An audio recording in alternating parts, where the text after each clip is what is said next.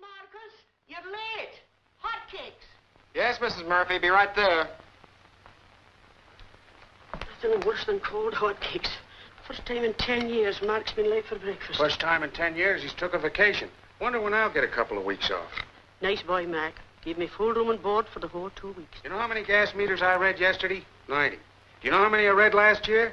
7,324. I didn't scream once yesterday. You know how many I read the year before that?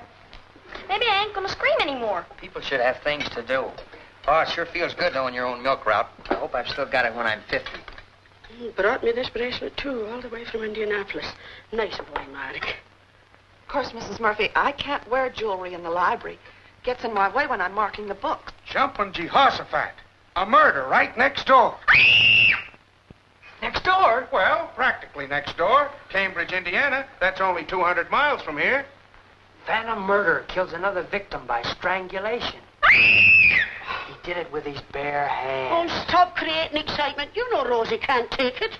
Leave the table, Rosie. You know, Ma, you ought to get rid of Rosie or stop taking in boarders. Oh, Ma, give her a kick. She's old enough to quit putting on shows. Nobody claps. Scream in the bathroom and be sure you shut the door. Si, what about the murder? Read some of the gory details. Uh, was she a young girl? Why'd you kill her, Si? Was she pretty?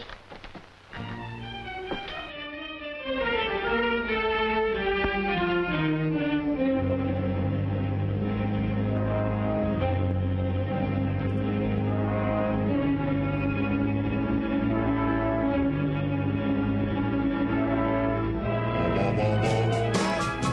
neighbor, how long has it been since you had yourself a big, hot, screaming ear full of forgotten horrors? well, that's too long. Pull in close now for a crepuscular half hour or so of the Forgotten Horrors podcast with your hosts, John Wooley, Michael H. Price, and my own self, Wolf Brand Jack. When you come up from the dead,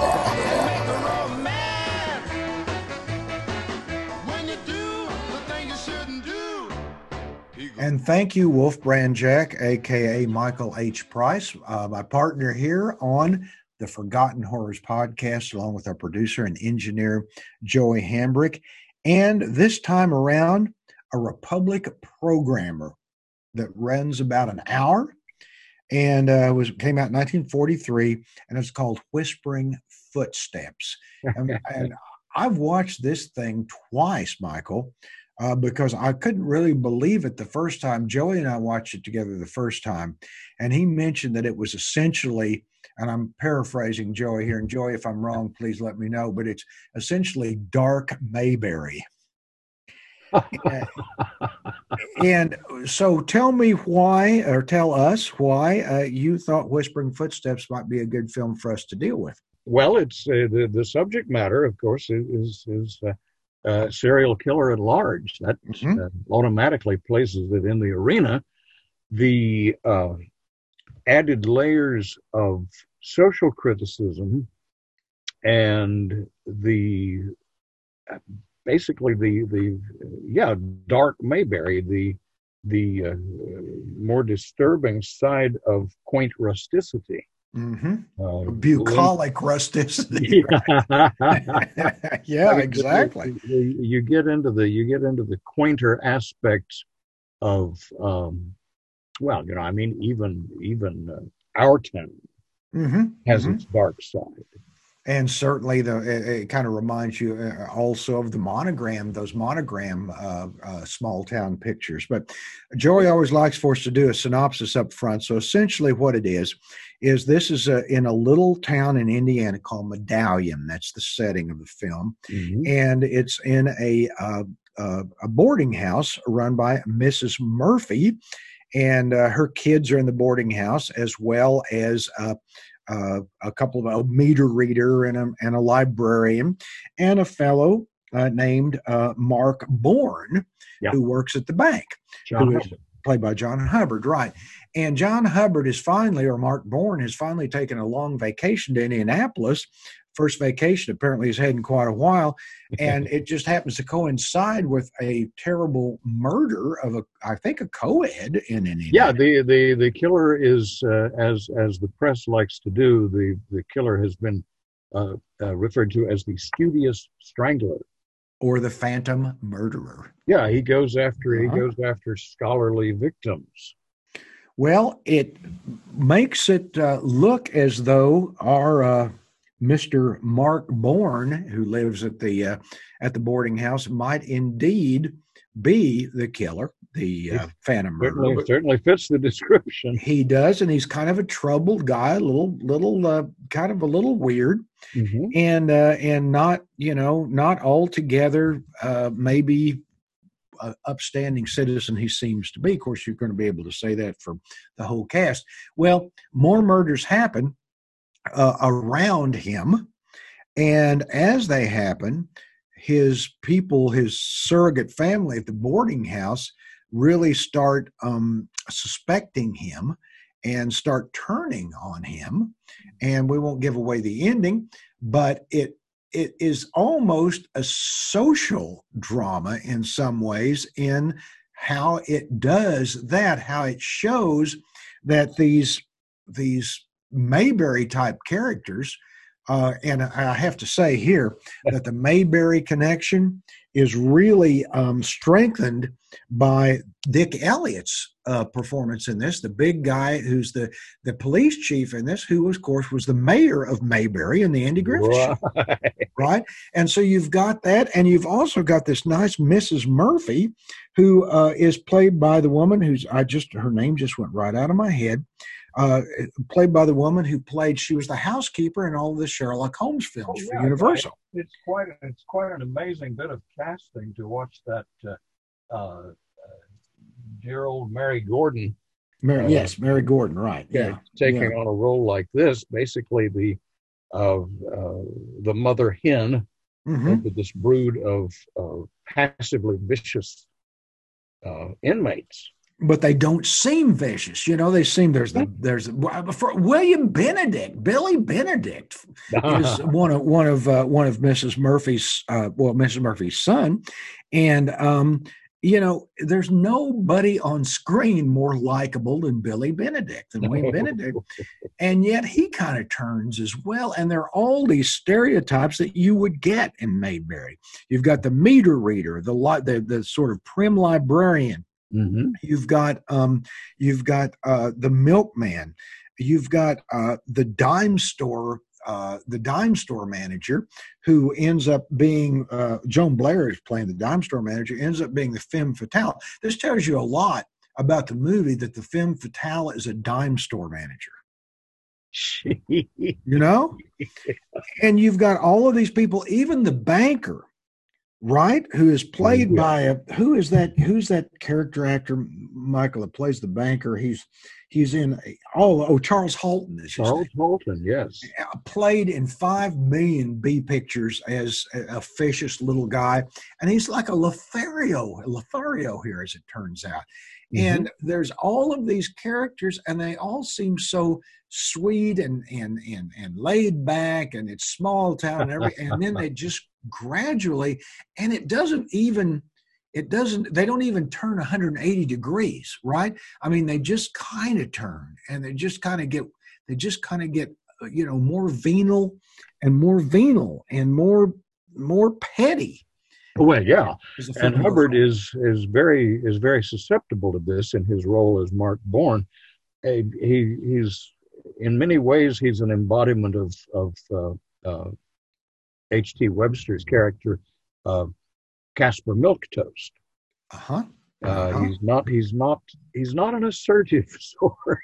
No, no, not at all. flabbergasted to see himself being followed by a police detective. That would be Cy Kendall playing the detective. Mhm, mhm. uh, who notes the physical resemblance to descriptions of this this phantom, and uh, tends to like. I think this is the guy. I think this is the guy. Well, as he thinks this might be the guy, uh, Hubbard begins to doubt himself.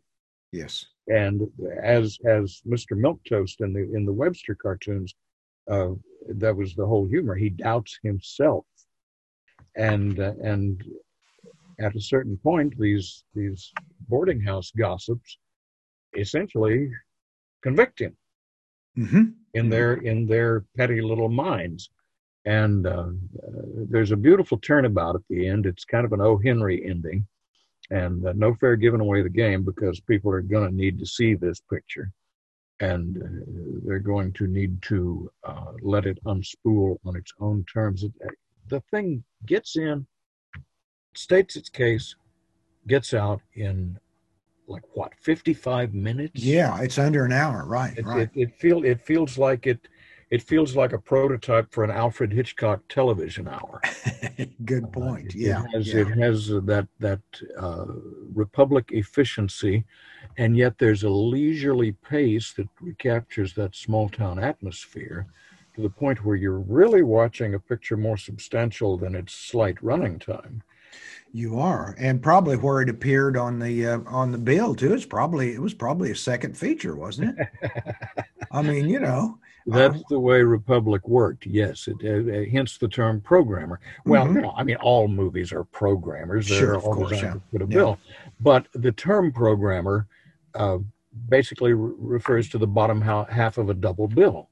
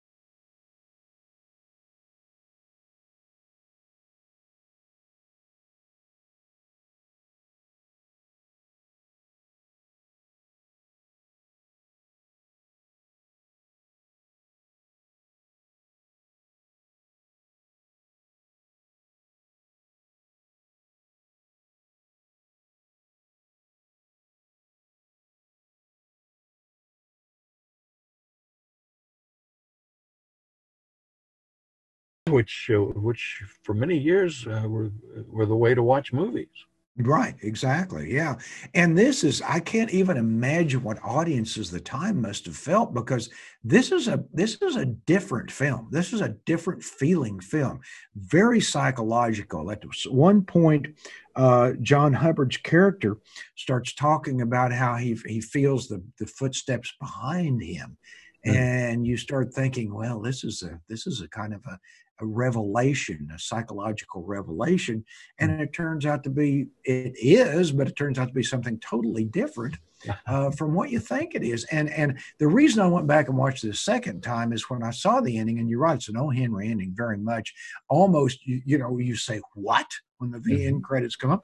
And and you, you watch it again and you realize it's all foreshadowed. It's all foreshadowed from the very beginning of the picture. Republic um, among the Poverty Studio, Poverty Row Studios, Republic was most comparable with Warner Brothers. They didn't have the production values, but they Right. put a they had they had uh, lovely set dressings. Yes. They had moody photography, not in the vein of film noir, but in a in a kind of a shadowy, a more a more chiaroscuro version of a um, an Andy Griffith show. Mhm, mhm. That that sense of absorption in a community where people all know one another, all seem to get along, and yet there's something under the surface. I, I would I would if I were programming a double bill with this picture right now, I'd I'd put it up with uh, with King's Row. Oh my, that's an audacious. Uh, that's an audacious double feature. They would they would match beautifully the uh, the dark secrets, the Right. the hidden the, air of mystery no, no matter whether a mystery is going on uh, secrecy whispering the, the whispering the, the literal whispering goes it goes for the gossip Well, and you know, a funny thing is that uh, there was another Republic picture uh, the next year called Silent Partner, mm-hmm. um, which uh, was another thing where people started suspecting someone they know uh, uh, as being a murderer. In this Mhm. case, it's reporters thinking about their um, their editor at their newspaper, but also had Joan Blair, who's the femme fatale in Yeah. Whispering Footsteps. She's in it, and was also written by the two people that wrote this picture. And I don't know, can I am I pronouncing his name or is it Lussier or Lussier? Dane Lussier. Lussier. Lussier, Dane Lussier, and uh, and Gertrude Walker, who was married to Charles Winninger, apropos of nothing. But the two of them wrote a bunch of stuff together, and one of them was Silent Partner as well as this one. Dane Dane Lussier went on after this to do uh, Lady and the Monster, which of course was an adaptation of, of Siodmak's, Siodmak's Donovan's Brain but this Gertrude Walker and uh, Lussier, they must have kind of had this idea about, and it almost is like the um, EC comics, right? The shock suspense stories, where where everybody sort of turns in eight pages, everybody sort of turns on a certain character, and it turns out that this character is not what they what they suspect him to be, what they Mhm. judged him to be, I guess is the term. But uh, you know, they didn't. Uh, Lussier and, and and Walker didn't really. I mean, Gertrude Walker did what? The Damned Don't Cry, which Oh, is yeah. which was a pretty good little film noir. But um, you don't expect this from a, a Republic programmer. no no you You don't don't expect this film, but then republic had nothing to lose by experimenting right? the bigger studios would experiment like the like the Hecht and MacArthur pictures at Paramount, which are extremely avant-garde for a major studio. Well, and even the one at Republic, right? Even the the- the- the- definitely, the, uh, definitely. ballet noir film that they did. Oh, Yeah.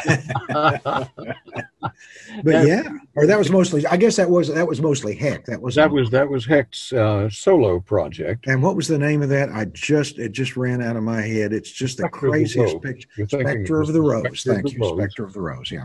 And, uh, and and Republic, unlike Paramount or Warner Brothers, Republic had nothing to lose by experimenting. They didn't assume hit status for practically anything except their serials, which were uh, by and large automatically hit material. And I would think maybe they're westerns. Maybe they're Western- up, up, Western- yeah. Westerns were pre-sold, and and I think the mass audience that turned out for the Republic westerns would soak them up at a Saturday matinee, Mm-hmm.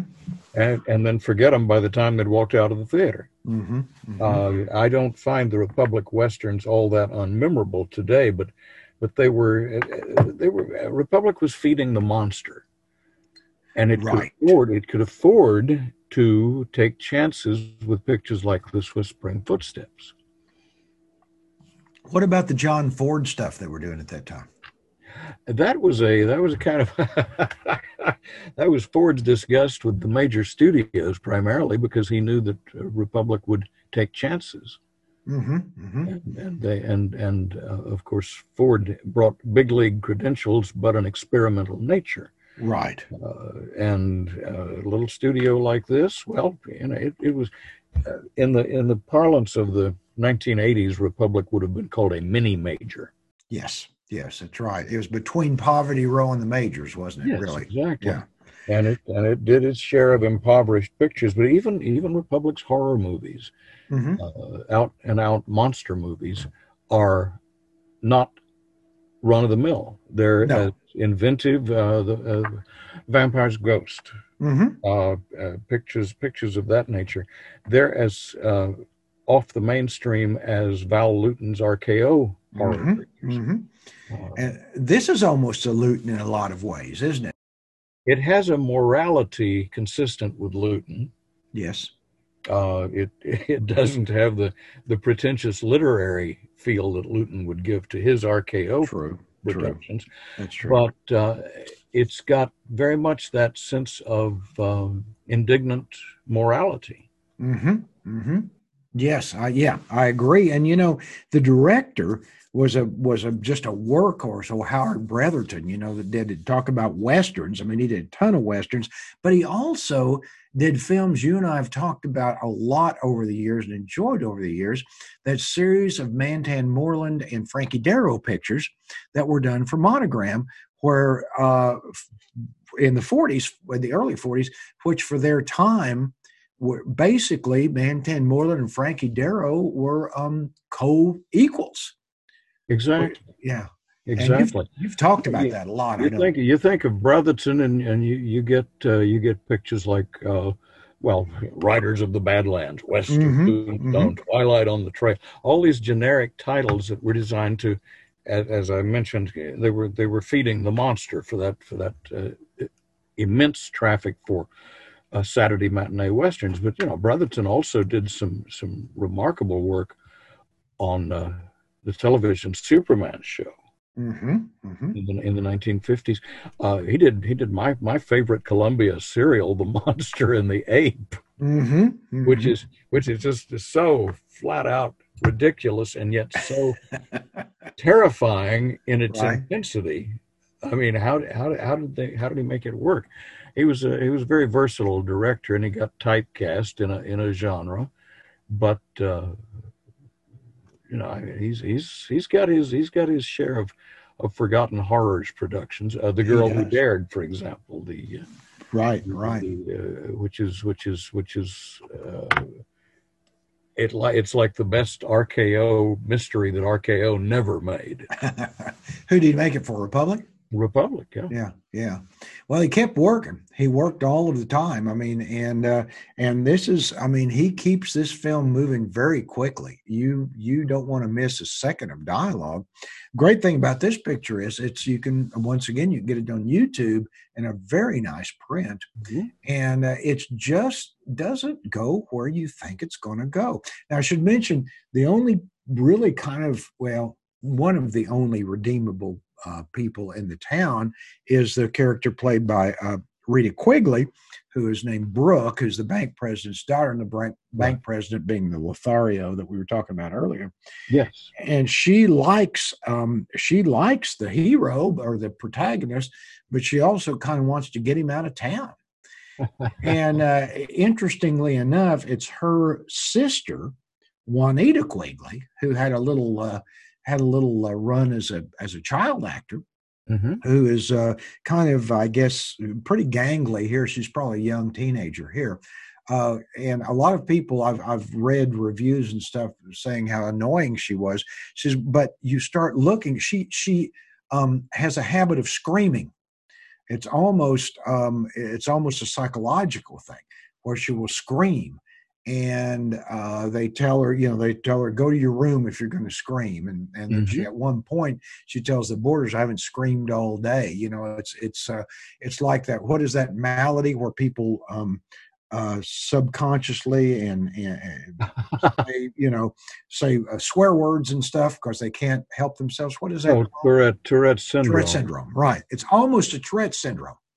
That's that's very much the uh, malady that, that that afflicts Edward Norton in a recent film called Motherless Brooklyn, There you go. one of the best modern film noirs I've ever run across. Really, really. Uh, oh yeah, yeah. If you haven't seen Motherless Brooklyn, uh, you've missed a treat. Okay. It's like, it's like a it's like a modern day equivalent of Chinatown. Oh, really? Oh, good. And- Okay. And, and the and and the quirk is not the quirk of uh, spouting off inappropriately is not a gimmick. It's part of the character. Mhm. A private eye who, who who says outrageous things at the most inappropriate moments.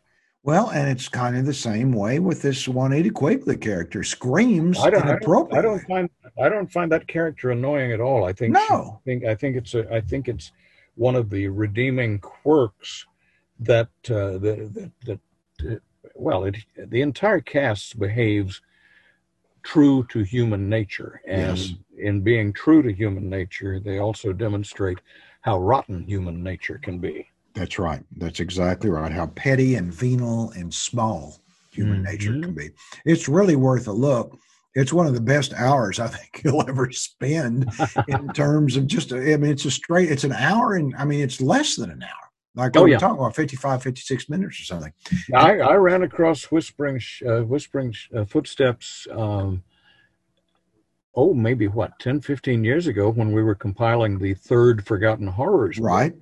and and I was going over the copyright catalogs and the American Film Institute documents and, and looking for titles that at least had the tang of weirdness about them Right. stuff that stuff that George Turner and I hadn't really noticed or paid much attention to when we were uh, making our lists that led to those books. And I looked it up and says, "Ooh, this looks this looks like uh, David Lynch's Blue Velvet, the beautiful bucolic setting hmm that is undermined by rot." Right. And it's so subtle. That's the thing about it. I mean, I realize part uh, the censorship things that were in, you know, the production code stuff that was going on at the time, but Yeah.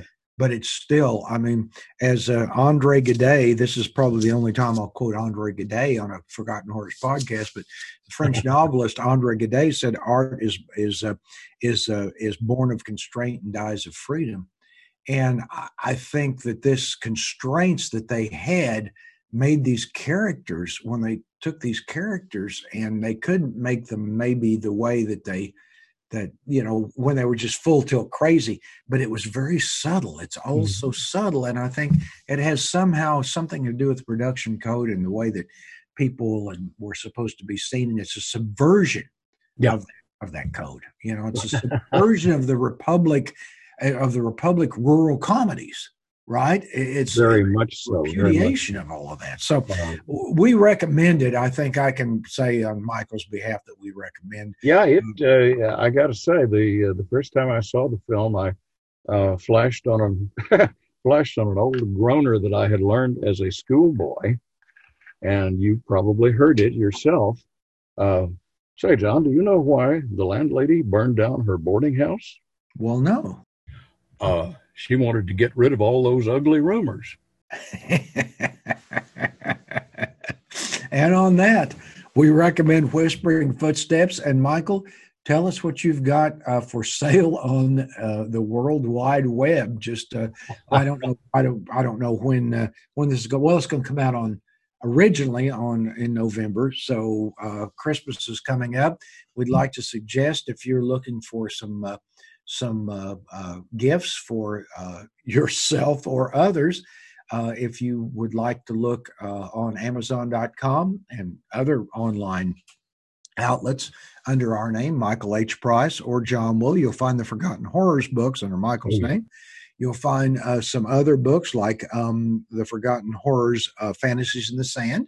And you'll, if you, we would be delighted if you would want to do that. And please also check out my website, johnwooley.com, uh, W-O-L-E-Y.com. And we've got some books uh, for sale there too. Michael, what's, what's the latest besides your, uh, well, discs? You've got a new, a new disc out, or reasonably new disc out because I've been playing it on my radio show.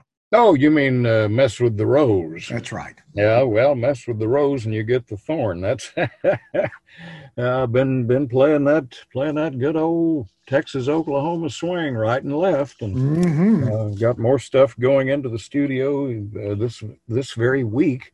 So I guess that uh, I guess that must count for something. Uh, the new the new the newest book out is actually a an old favorite that has that I've expanded to nearly 400 pages. Uh, thick lights, loud smoke, and dim dim music.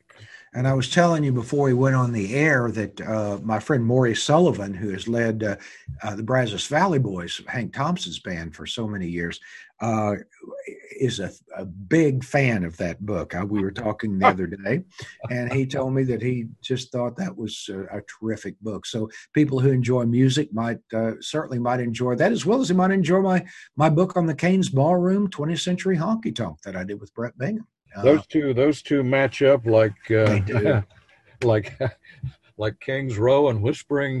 That's exactly know, right. a natural natural combination, and uh, but we really would like to recommend that you, if you would, if you're ordering your uh, uh, Christmas gifts online, take a look at what we have out there. We'd appreciate it, and it would be a, a great way to support this podcast that we're so happy to do uh, once a month. And next month, we uh, we already mentioned the film, didn't we? We're thinking about doing uh, Vampire's Ghost.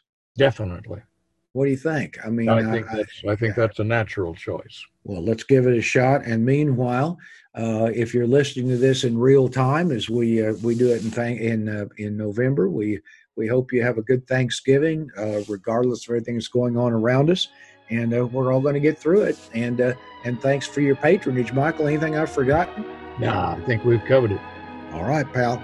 We will talk to you soon. Joey Hambrick, are you still on there? I'm here. Yeah. All right, good. Thank you, thank you very much, and we'll see everybody again very soon, or we'll be talking to you anyway. Bye. That's good.